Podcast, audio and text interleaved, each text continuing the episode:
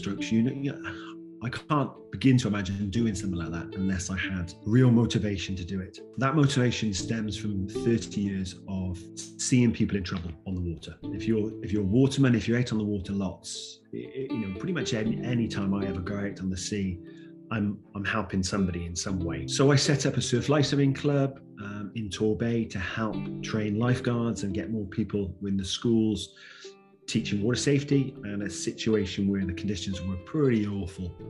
Um, and unfortunately, three souls lost their lives. And I was part of trying to retrieve those souls. It's hard hitting when you see families losing a loved one. I've always said to myself from that moment on, I didn't want another family to have to go through that grief. So I thought, let's do something a little bit that most people think is a bit crazy, combine my efforts with something I love doing, which is paddleboarding and paddleboard around a whole country.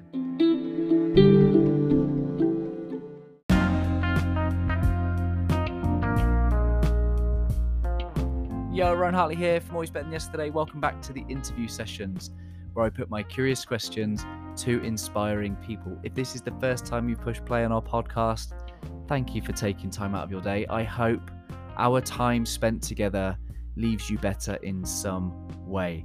Go and check out some of our previous 150 episodes with some incredible human beings. Today, on episode 151, I'm joined by Brendan Prince. Brendan is the first human being to paddleboard around mainland Britain. He did so in 141 days this year. He's set five world records in the process.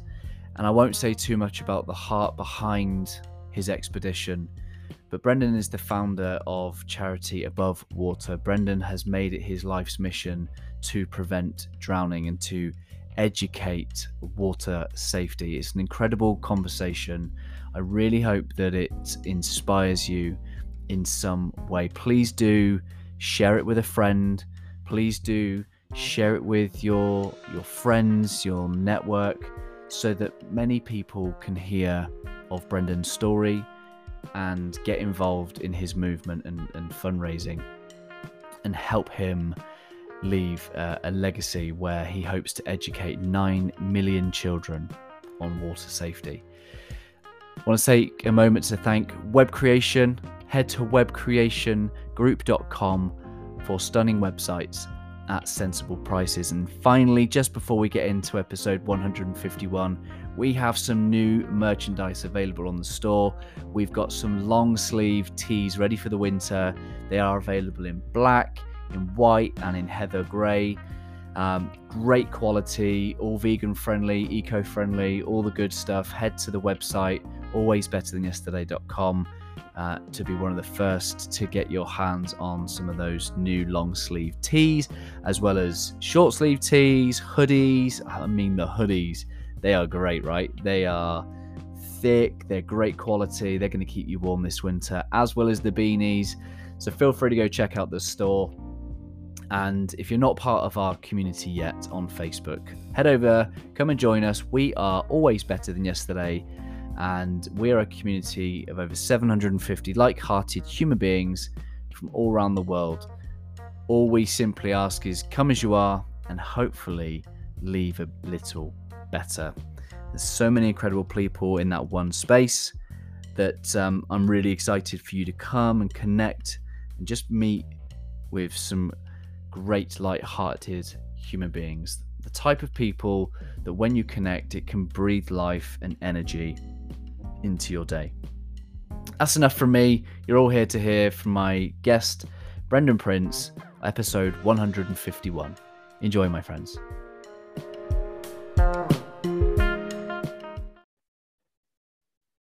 Brendan, welcome to the Always Better Than Yesterday podcast, mate. How are you? Good, and awesome to meet you, Ryan. Absolutely perfect.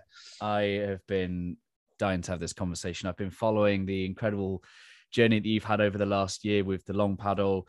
Um, I think we were just talking off air, weren't we? That we were connected by a good uh, friend in common, Matt Hill. Matt was a guest on my podcast a couple of years ago. Um, and I remember reaching out to him and saying, oh, I reached out to my audience. I, am looking for a, a paddleboard. What should I get? And uh, you were the first person uh, that he recommended. Um, Tell us what you have been up Awesome. to. Tell us what you've been up to this year, mate. It's it's been a bit of a journey, right? Yeah. Well, I'm keen to know. Did you get your paddleboard? I did. I did. I got a big one. I got, I got I got a big one. We've been out on it many many times. Uh, it's just I love it. I love being on the water. You've got lots of really interesting inland waterways your way, haven't you? So um, yeah. lots of nice, settled, placid water. yeah, which you would have been grateful for, I'm sure, over the last yeah, absolutely, five months. absolutely. Um, so yeah, uh, wow. Uh, 18 months ago, I decided to do a really big thing and uh, paddle around Great Britain. So that started on the 27th of April after quite a bit of planning and preparation and training. And uh, on the 27th of April, I started a circumnavigation of mainland Britain and achieved it on the 12th of September, having paddled 141 days and 4,000 kilometers and Mm. three world, five world records. Five were what are those world records? So, off the top of my head, um, the circumnavigation of Britain, which is Yep. the first time that's ever been done, and Wow. a time of 141 days. Um, the first person to have paddled from Land's End to John, John O'Groats via the coast. Yeah. Um, one that I'm particularly proud of is the world's longest ever SUP journey, um, Yeah. which is around the 4,000. It's still got to be verified, around the 4,000 kilometers, which breaks the previous record by over 1,500 kilometers. Wow. Um, the fastest circumnavigation of Wales, 14 days, and the Wow. first and fastest circumnavigation of Scotland in 46 days. Wow. That's incredible. That's incredible. And I think it was 8 million paddle strokes.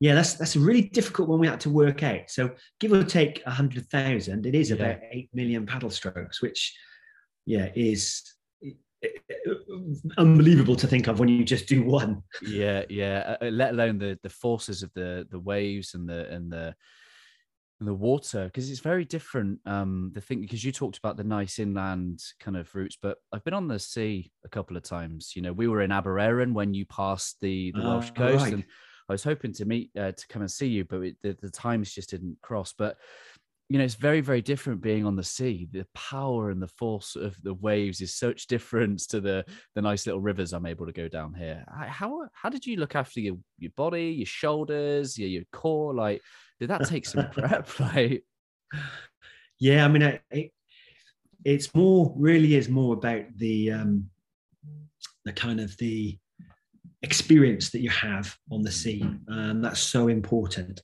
to undertake something like this because a paddleboard in placid, calm waters, you know, it, it's just like a floating cork, whereas in the sea, it's getting thrown all over the place.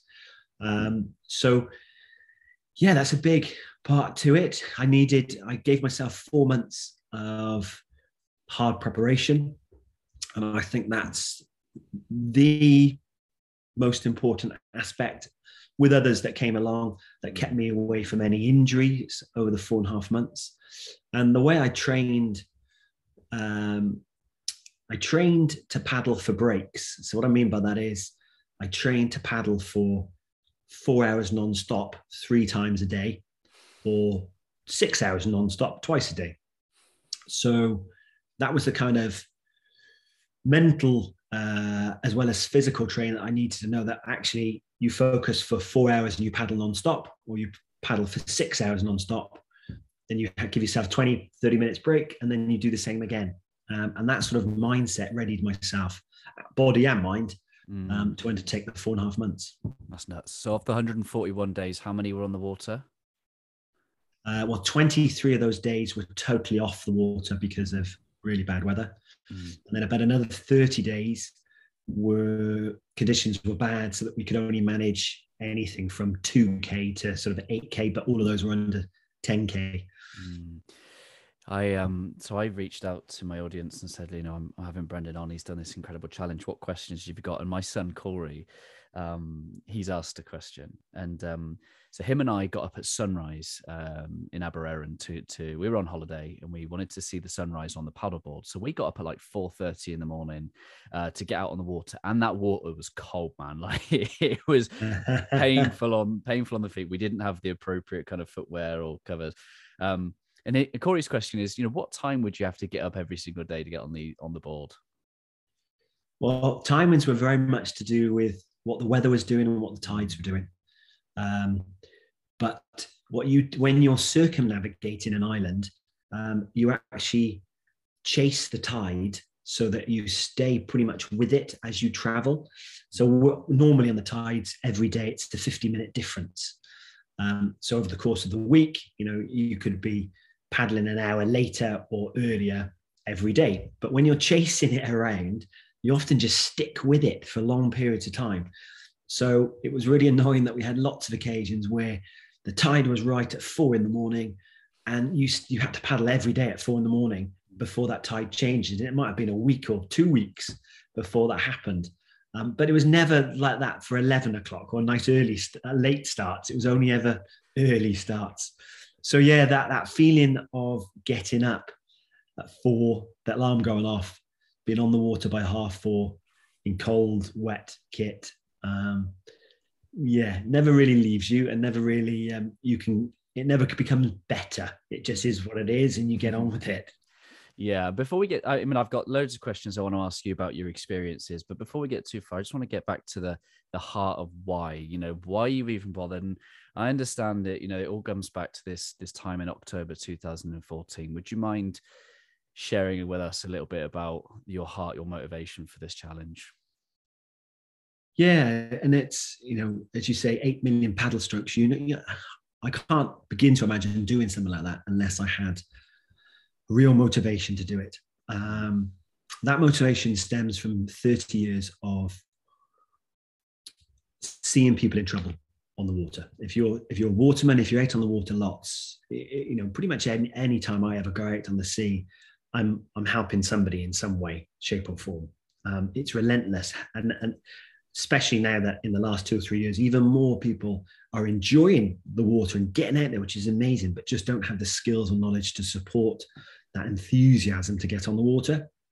Um, so I set up a surf lifesaving club um, in Torbay to help train lifeguards and get more people in the schools teaching water safety. I set up um, a charity to do the same. And the kind of the the worst point of that journey of water safety campaigning um, was an, a time when I was off duty as a lifeguard. Um, I've been a lifeguard for 20 years um, as a volunteer lifeguard. Uh, and I was in North Cornwall and a situation where the conditions were pretty awful. Um, and unfortunately, three souls lost their lives. And I was part of trying to retrieve those souls and resuscitate those souls in front of their families. And, you know, that's it's hard hitting. It's hard hitting when you see families losing a loved one. Mm. And I mean whole families, as in parents, grandparents, children, cousins, aunties, uncles, all there because you know that's often the case with drowning you've got you're celebrating you're having a great time you're on holiday you're you're enjoying the water for for all the right reasons. And then something tragic like draining happens and that that changes everything it's catastrophic. Um, so seeing witnessing going through that means that i've always said to myself from that moment on i didn't want another family to have to go through that grief mm. that trauma. Um, so you know I've, I've doubled my efforts. I retired myself from daytime teaching you know as a mm. school teacher um, to, to focus solely on this. Um, but I wasn't hitting the the nine million children we've got in this this country. I wasn't getting to all those nine million children because it's difficult to do that unless you've got media support.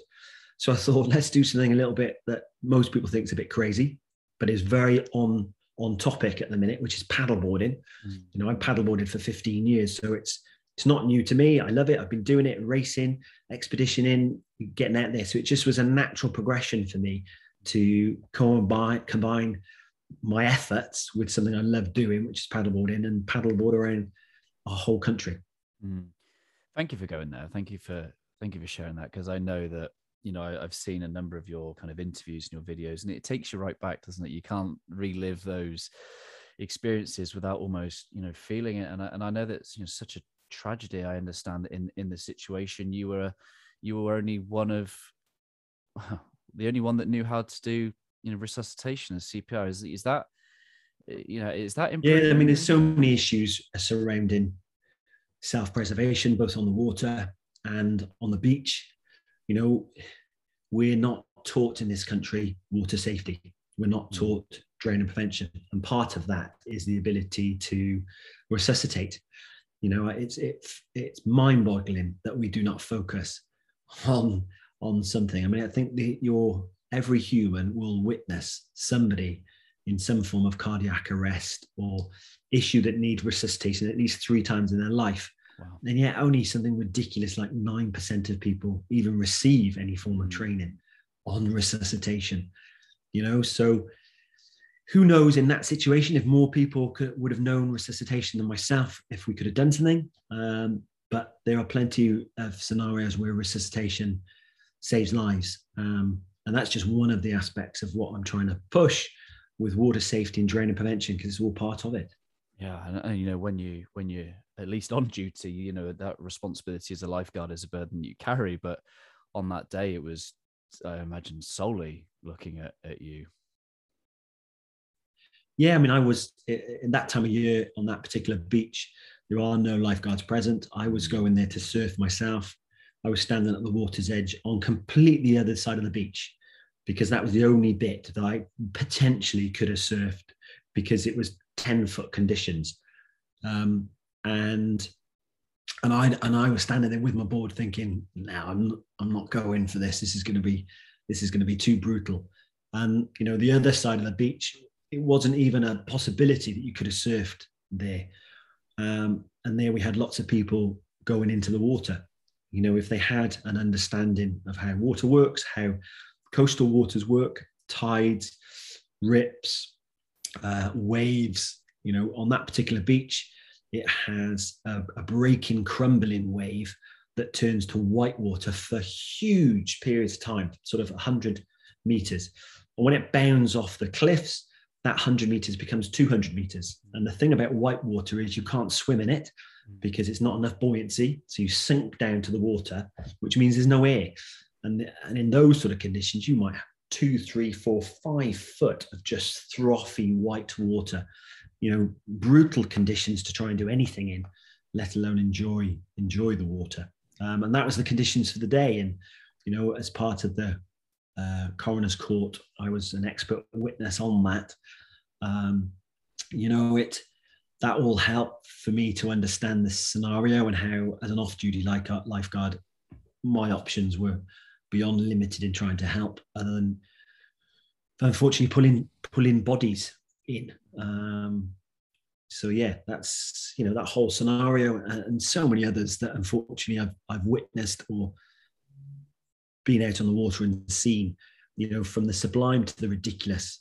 I mean, only in the last six months of traveling around Britain, and when I've seen some ridiculous scenarios where people think they can go from sheltered inland waters to coastal waters and, and don't understand that it's completely different and you have so many more factors to uh, to consider to paddle safely when you're on the coast mm. so you know another question that i've had from one of my audience members is um, this idea of, of loneliness. You know you just talk about nearly 12 hours on the water on your own. Like 12 hours with myself? Like i don't mind my own company but like 12 hours? Like how were you? Did you experience loneliness? How did you deal with it? Yeah. Incredibly lonely. Mm. incredibly lonely. Um especially when you are in the likes of scotland where you can go a week without seeing any other uh, form of human life mm. And that seems astonishing on a, on a country as small as ours with the amount of people we've got. But there are some really barren places, not just in Scotland, but in Wales and in England, where you can go days without seeing anyone else. Um, yeah, so incredibly lonely. But I've never let that get to me in that you use the time constructively. Mm. So I average 10 hour, 10 hours, 15 minutes on the water every day. So you've got to keep the mind busy because the mind is a is a fairly negative thing left mm. to its mm. own devices. Mm-hmm. So you don't let it go its own route. You you entertain it the whole time. So I had a structure in place that took two weeks really to kind of get fully into place. And then once that was in place, it, yeah, it's astounded me how a 12 hour paddle can just go like that because of how you're keeping yourself entertained in the mind. And a lot to do with that is, I mean, I don't know much about meditation as such, but I know about how to keep the mind focused. Yeah. Um, and if I didn't know as well as I did before I started, I, I truly do now because there aren't many people who have had as much time to themselves like I have over the last four and a half months. Um, and you learn to focus solely on on individual things, and you also learn to play crazy games. So the most most one people mostly love are, are the the time it took me three days to name every human being I know. Um, it's focusing and doing crazy things like that, but also going into incredible detail in your mind, mm. and and the time just goes past. Um, it really does, and at the same time being switched on. You know, you can't lose yourself in your thoughts mm. because you've got to be switched on to continually monitor the weather and the tides and the conditions around you because yeah. you could you know your day's plan of paddling could change dramatically in 15 minutes if the conditions change I wonder whether your you know your subconscious is much more competent after 15 years. But not long after learning how to paddleboard, I was down on the south coast near uh, near Sandbanks kind of area, um, and over the bay was um, the the uh, Royal International Air. It was like a air show, and the red yeah. arrows were going around kind of Bournemouth and I remember just taking my eye off what I was doing, looking around at the red arrows for one moment, and I was straight in the water. Like, you know, ah. Is that something that you're just you're so confident, competent, and you don't, or or or is it taxing? Are you having to constantly focus and for the full journey? No, it's it, uh, a bit like driving a car. Really, yeah. you drive a car, you don't think about it um, you think about all the other aspects, you're not actually thinking about the mechanics of what your feet are doing or what your hands what saying is I'm highly incompetent. I'm saying just like someone who, who learns drive a car, you know, it takes yeah, a while yeah. before you get to that point of not having to think about it anymore. Yeah. Um, Ooh, red arrows. If I, yeah. If I was if I was having to think about paddling, the actual mechanics of the paddling, um, that would become incredibly tiresome. Mm. Um, no, I don't. Uh, you know, whether you're the paddle stroke or um, balance or position on the board, it all just happens naturally. And that comes through years of experience mm. in all those different types of conditions as well. Mm.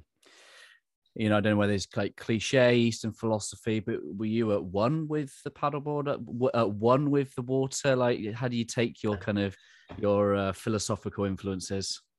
Yeah, I mean, at one is a is a I don't know if it's a Ponzi saying or overused saying, or um, but it's certainly very true that you can't paddle for 10 hours in horrendous conditions mm. if you're not in tune with what the board is doing, the water's doing, your paddle's doing, and how your body is able to cope with that.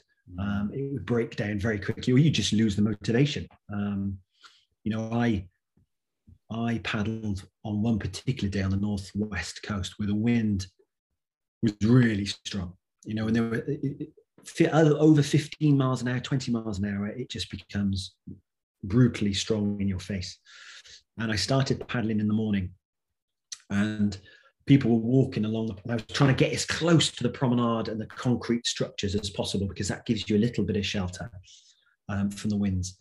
And there were people walking past me because I'm going that slowly. And it, it was entertaining that in the morning, a gentleman walked past with his dog, kind of semi laughing and what is this? You know, what is this guy doing on a board? Why didn't he just come in? Why is he why is he doing this? Because not everyone understands what I'm trying to achieve. Mm-hmm. And um, about eight hours later, at the end of the day, when obviously he finished work, he, he was walking his dog again, and I'm still on that stretch. Um, a couple of kilometers further on, wow. but I'm still on that stretch. And uh, to see the surprise in his face, thinking, "It's this guy been doing this all day long?" Um, and the thing is, people say, "Well, why didn't you have the day off then?" And the, the issue is, if you don't do it, no one else comes and does it for you. Mm. And if I don't do it today, I've got to do it tomorrow. Mm. Um, and those tomorrows soon mount up. So you just have to get out there and do it. And wow. it, the mindset of that was really important. And only if the conditions were physically dangerous to me or others would I not venture out onto the water. Mm. I do know that you did fall in on one occasion, and I know that it was a bit of a hairy moment. Yeah, uh, which one are you thinking? Because I fell off 14 times in in 4,000 kilometers, and uh, most of the times there was a reason why I fell off because there was an external external element um, involved. Uh, I presume you're talking about orcas. Mm. Yeah. Well, you know, it's amazing how many people are surprised to know that we actually have killer whales um, on the coast of Britain. Um, from Cornwall, which they were seen this year, and I was actually paddling at Porthcurno, and they were paddling around me. Um, I didn't see them, thankfully, because the conditions were so bad. But it was only speaking to the NCI, the National Coastwatch station afterwards, who said, "Did you sit? How amazing was it? You were paddling with those killer whales, and I hadn't seen them." Yeah. Well, that was a good thing because that really would have surprised me in Cornwall. But yep. they are from Cornwall all the way up to Scotland. Um, I did see them in Scotland on three occasions, and uh, three occasions in one gnarly, horrible evening. And the first time I saw them, I was paddling. Um, you know, as we've been saying, my mind was focused, but it was thinking about other things, especially when it, the weather's not great. You, you know, your peripheral vision closes in because everything just turns grey. Um, and the killer whale swam up behind me. Now, I actually thought that when it came up behind me, it was a it was a boat, and I thought, well, how have I not heard this boat suddenly come so close? You know, so the bow wave um, actually hit me. Um, and as I turned and looked, it was a, an orca you know, these things are magnificently large in the water. Um, and consequently, I actually stepped back to kind of move away from it and uh, stepped off the board and, and, fell into the water. Um, and of course, what goes through your mind? I mean, I knew there potentially could be orcas. Uh, there were stories just the day before of 100 kilometers up the coast where orcas were ki- catching seals and playing with them. And there was video footage of them these seals being flung in all directions um, by people capturing those moments on the beach um, up in the north, more more northeast, and I was northwest um, part then. So I knew they were around. But when you're in the water and there's one cruising past the other side of your board, you can't help but think the worst. Um, I know these creatures have never harmed someone in the wild, but they're just so huge and so amazing. Um, so to see this glistening black and white fin just cruise past, um, and the you know I look directly into this wonderful, magnificent creature's eye wow. as it passed, and I thought, goodness, you know that's that's beyond incredible. Mm. But I mm. didn't panic, and I was and I thought of myself, you know, I was quite proud of myself that I stayed cool. I didn't panic. So at the moment, then I began the process of just getting back up on my board. And one cruised behind me, and that was almost a bigger surprise because he just literally brushed past my feet. Um, and that did make, make me give me a, a proper start. Um, amazing. I mean, what a fantastic thing to have experienced. But I can quite honestly say that um, I wouldn't necessarily go hunting for such an experience ever again. And in fact, I had two more encounters with uh, orcas later that evening, to the point that the last encounter I had, um, I actually thought, you know, it's it's it's getting too dark. That these these huge predators are becoming too close and having too much interest in me, and I just need to get off the water because it's their feeding time. Yeah. Wow and um, you know you're the guy out on the board you're the guy with the heart for, for doing this but i know you had a bit of a support crew. Let's shine a light on uh, the good people that that supported you. You know who were they? What were they doing? What role did they play? And how did they keep you going? Yeah i mean the, the, those guys and girls um, all part of the team and you can't do something like this yeah. without them. I i chose the option of paddling beach to beach rather than having a boat and staying out on a boat or just when I when I stop, just getting on the boat.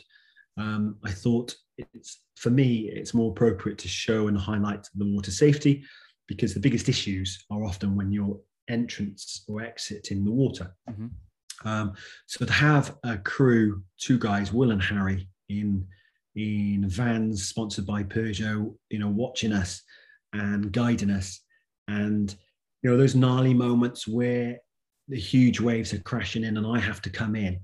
It's really hard when you've never landed on a beach before to, to see where the rocks are, to see where the rip is, or to see what's mm. going on from the water. Mm-hmm. So to have them signal signaling and messaging and, and guiding me in was was so important. Um, so Will and Harry, Will uh, is a professional video photographer, so he was taking all all the you know the, the, stills and the video footage for the documentary that we're doing. He's also a surfer, so he gets all that uh, water knowledge and how to guide me. And then Harry, who did everything else and was a, a, a general legend to get things sorted, and he's a real problem solver. And you need someone like that on, a, on an expedition like this, someone who you can just leave to trust to sort things out, mm. and was, um, you know, instrumental in that. And then we had Zoe and, and Lucy back at, at base, uh, just answering all the different questions and media and, and, and just keeping on a tag on all that. So a fantastic team of support that you can't do this without. And of course, when I mention a team, it goes without saying, again, you can't do something like this unless your your wife mm. um, is part of that team and children. And they really were how incredibly supportive they were was was again instrumental in, in allowing it to happen so smoothly. And I, am incredibly proud that you know it was a 141 day expedition and nothing went wrong. Hmm. Um, nothing went wrong at all. So you know that comes down to some really good people and some great yeah. planning.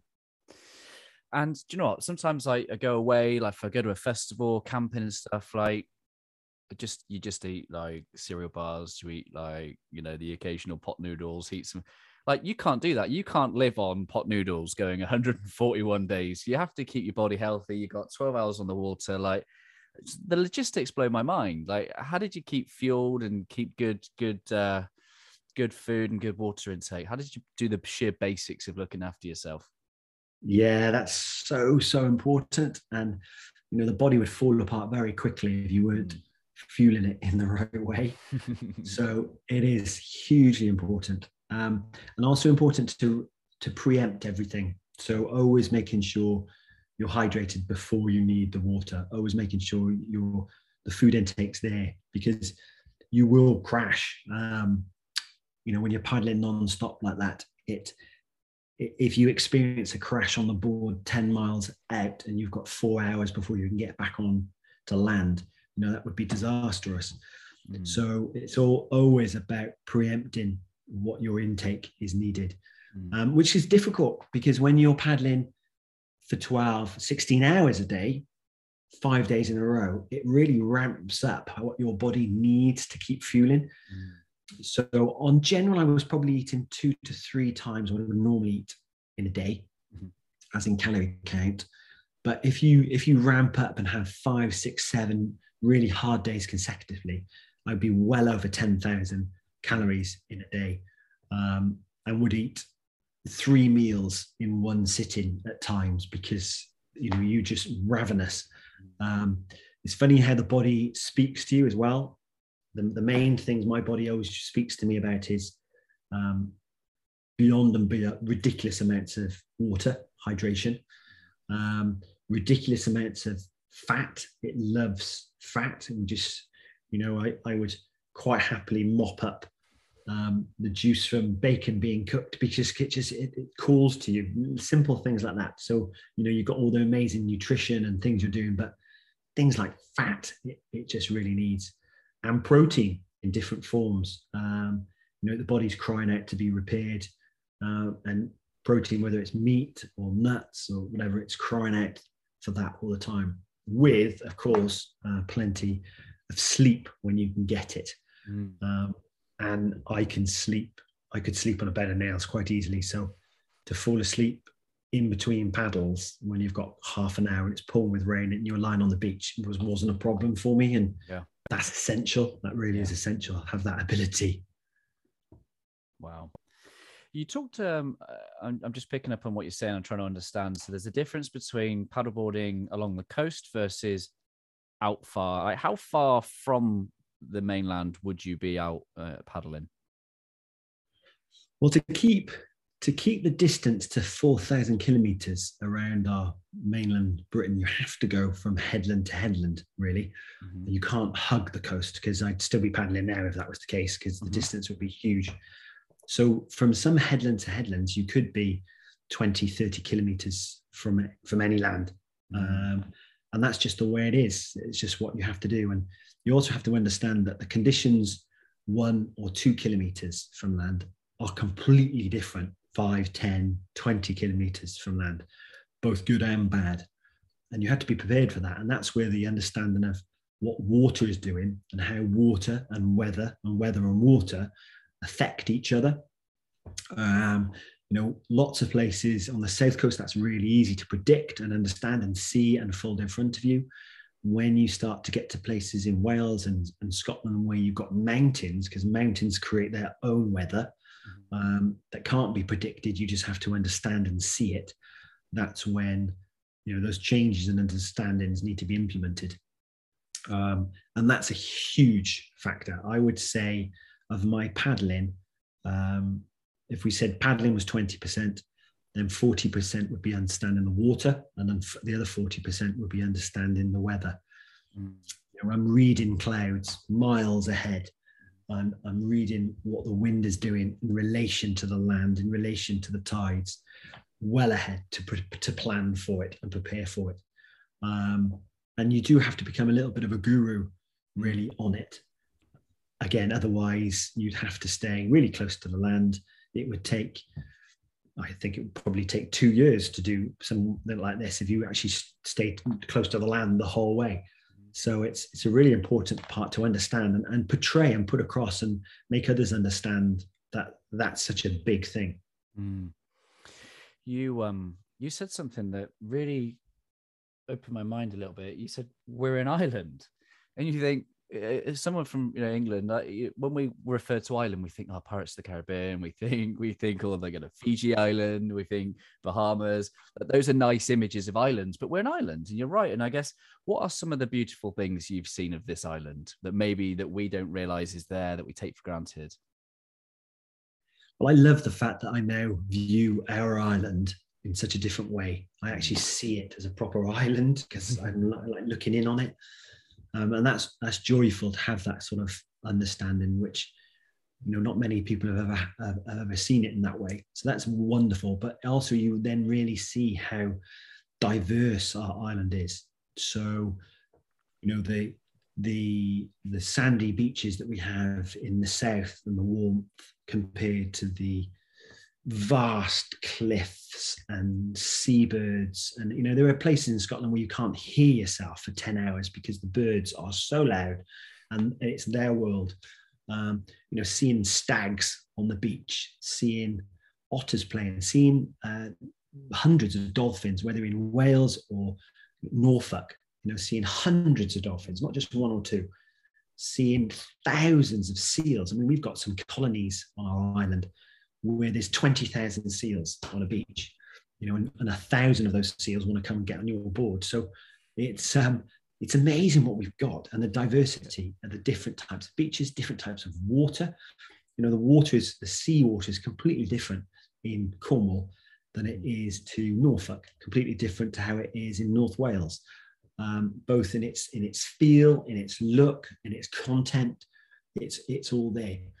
And you, you know you see all this amazing, wonderful stuff, but of course you also see the the bad bits, which are the man-made bits, whether that's sewage being pumped in, and our water companies can be devious in their ability to pump out uh, sewage, raw sewage, when it, the visit, visibility is bad or we've got bad weather.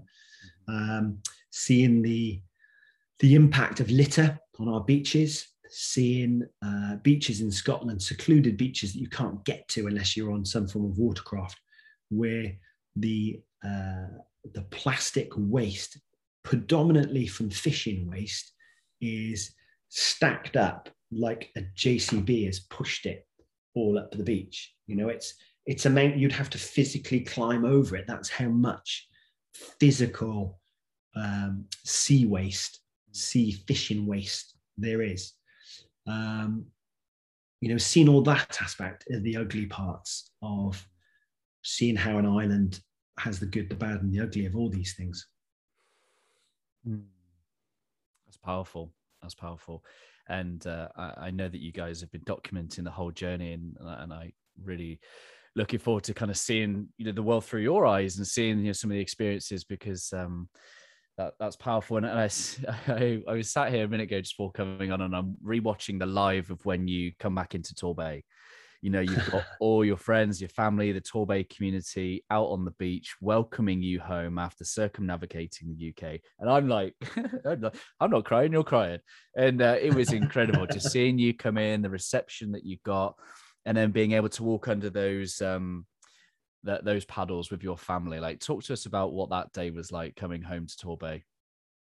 Oh yeah thank you for those kind words. Um yeah it was amazing.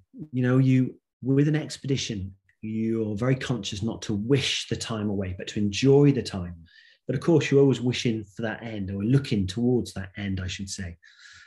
Um, in my mind, it was very simple. I leave Torbay, I turn right, and I keep turning right until one day I'll do that right hand turn to come back into Torbay.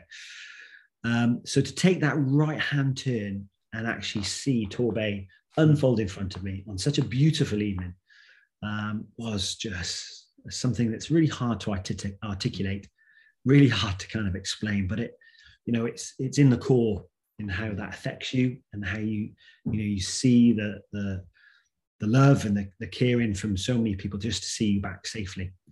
So it, it was magical to have the people on the water um, and then to have family and friends and to have as you say the paddles to to walk under. Um, you know it's it's a memory i'll have forever. It's a memory that i've bottled and i'll open that bottle ever in the future just to get a bit of that back sometime. Yeah. um, but it's amazing and i'm and i'm using that now in the legacy in the next six months of what i'm trying to achieve um, for the benefit of water safety mm. on this island really. Yeah. We'll finish up with that legacy and i just would love to know um, what was going through your mind? What were you saying to yourself when you took that knee on the beach when you finally landed? Well i'm a man of faith mm. um, so you know i believe in a creator and really when I took that knee, I took a knee before I left to to bless and and help me mm-hmm. through 141 days. And I just took that knee when I came back in just to thank um, you know, my Lord, just to say thank you for keeping me safe, keeping the team safe, and the ending and all that we've done. And uh, you know, that's that's I did it not for effect because I did it because I truly needed to say thanks um, for that moment and uh, it's a it's a it's a powerful image, and lots of people comment on it. Um, and you know, when you see our island in the way that I've seen it, all the different things I saw just in that 141 days alone, you know, it does it does make you think about so many things. Um, and whether you believe in a creator or have a faith, you know, you, it's a powerful thing just to kind of give thanks. Yeah to whoever you would normally give thanks to. And for me, it's a creator, and I was given thanks for just getting me back safely. Yeah. So uh, yeah, it's a big moment for me. I love that. That's thank you for sharing that. Our family definitely sent you up a few prayers to keep you going, and um, it was yeah, it's just amazing, amazing moment just to see, and um, yeah, your team have captured those moments beautifully. Thank you, thank you. So let's talk about the legacy of the Long Paddle 2021. Obviously, you've done it for not just to raise awareness, but for a good cause too. Talk to us a little bit about that. Yes, so we wanted to help uh, seven different charities mm-hmm. to give them a bit of a boost from what we did. And it gives people the options that they can either donate to help those seven different charities. So check out our website for that. Mm-hmm. Um, and then the personal aspect for me was to sponsor and try and get a solution to our water safety problem in this country. And that the problem is we've got 9 million children at school, and less than 3 million of those at very best, get some form of water safety training in their school career. And yet, water safety, just like maths, is on the national curriculum to be taught. But the problem is, teachers are taught how to teach maths, mm. but teachers aren't taught how to teach water safety. And because it's a little bit technical and you've got to get it right in what you're teaching, teachers obviously just think, oh, I can't do that and, and don't. And it's not their fault that they're not trained to do that. So it's left off or left to other people to try and pick up um, where the teachers don't necessarily teach it. So whether that's swim teachers or external agencies coming into school to teach it. And of course, with 9 million children, mm. that just doesn't happen. So the best way we can teach our children is to help our teachers teach them. So a 21st century solution to that has got to be away from pen and paper, has got to be an app. Mm-hmm. So lots of the games I play uh, have played with kids over the last 25 years, we're putting into an app form. So you can actually play a game. Mm. And in playing that game, you're learning about water safety. Yeah. And what is revolutionary about this gamified app we're putting together is we can make it specific to areas. So your waterways where you are, where there's canals and, and rivers and streams, we can actually uh, take video footage of one of those canals where you would go and paddleboard every day. And within that, we can play the games at that location. So a child can actually think, hmm, I've, I've been here before, haven't I? Because I played the game. I know where dangers are, or I know where safety can be gained if we need it. So whether it's the coast or inland waterways, we can put that together. But of course, these things cost a huge amount of money. Mm-hmm. Um, putting it together, the ideas for it, the games, is the easy bit is finding the money to actually pay for it and make it look good and make it so mm. children want to play it.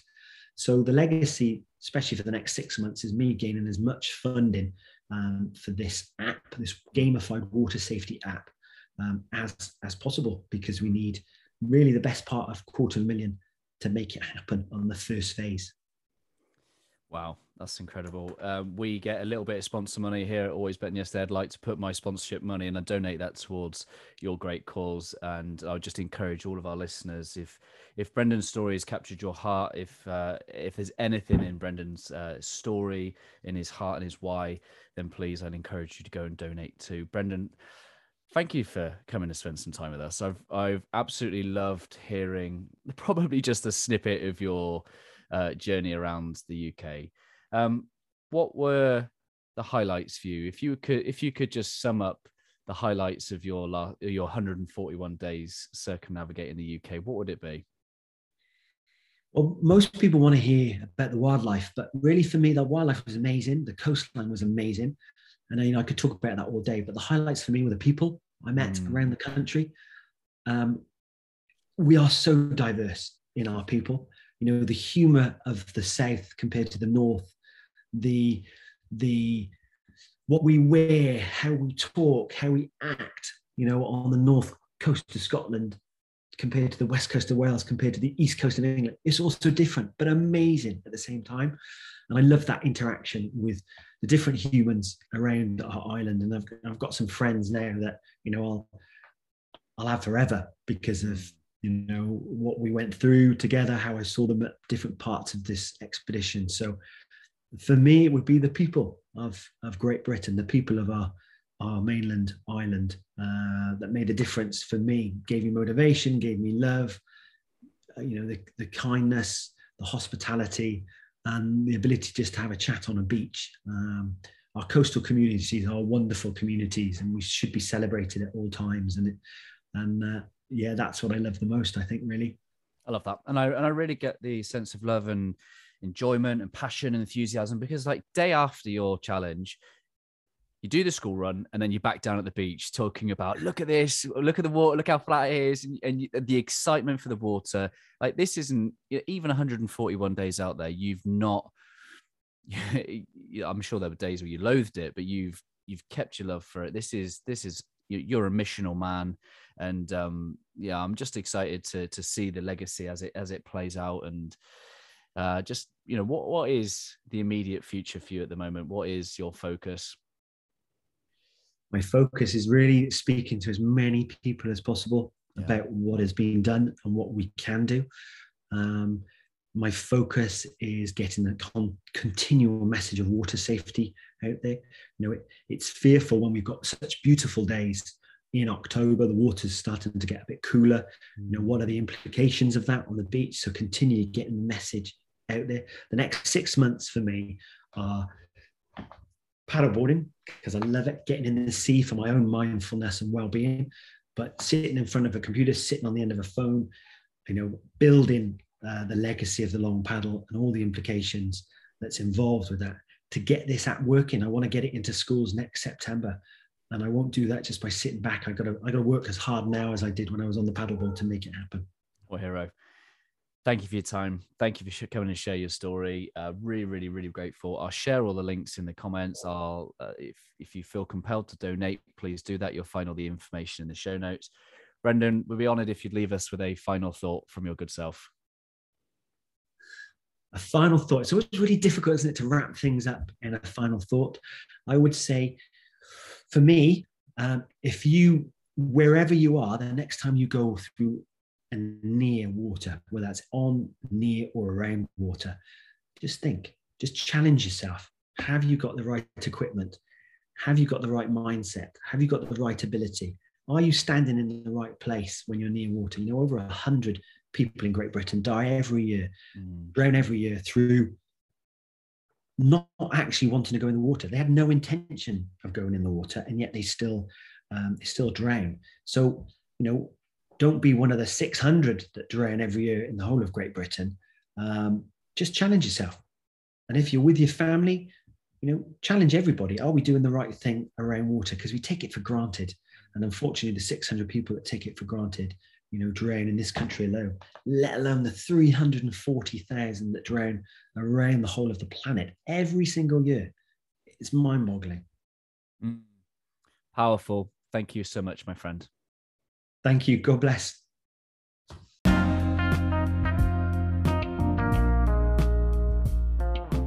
There you go, episode 151 with Brendan Prince. Please go and check out the Long Paddle 2021. Please go check out Above Water and check out Brendan's profile.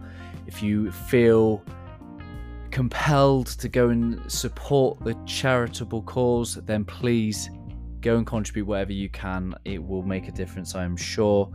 Um, please do share this with someone or a group of someone special that you would love to uh, inspire, have hear the story, or just to enable uh, Brendan's story to reach more human beings. Thank you for listening to the very end of episode 151 with Brendan Prince. If you have any questions for myself or Brendan, please do reach out. Please do ask. Please do share this. Um, and I look forward to speaking with you again really, really soon. Always love my friends.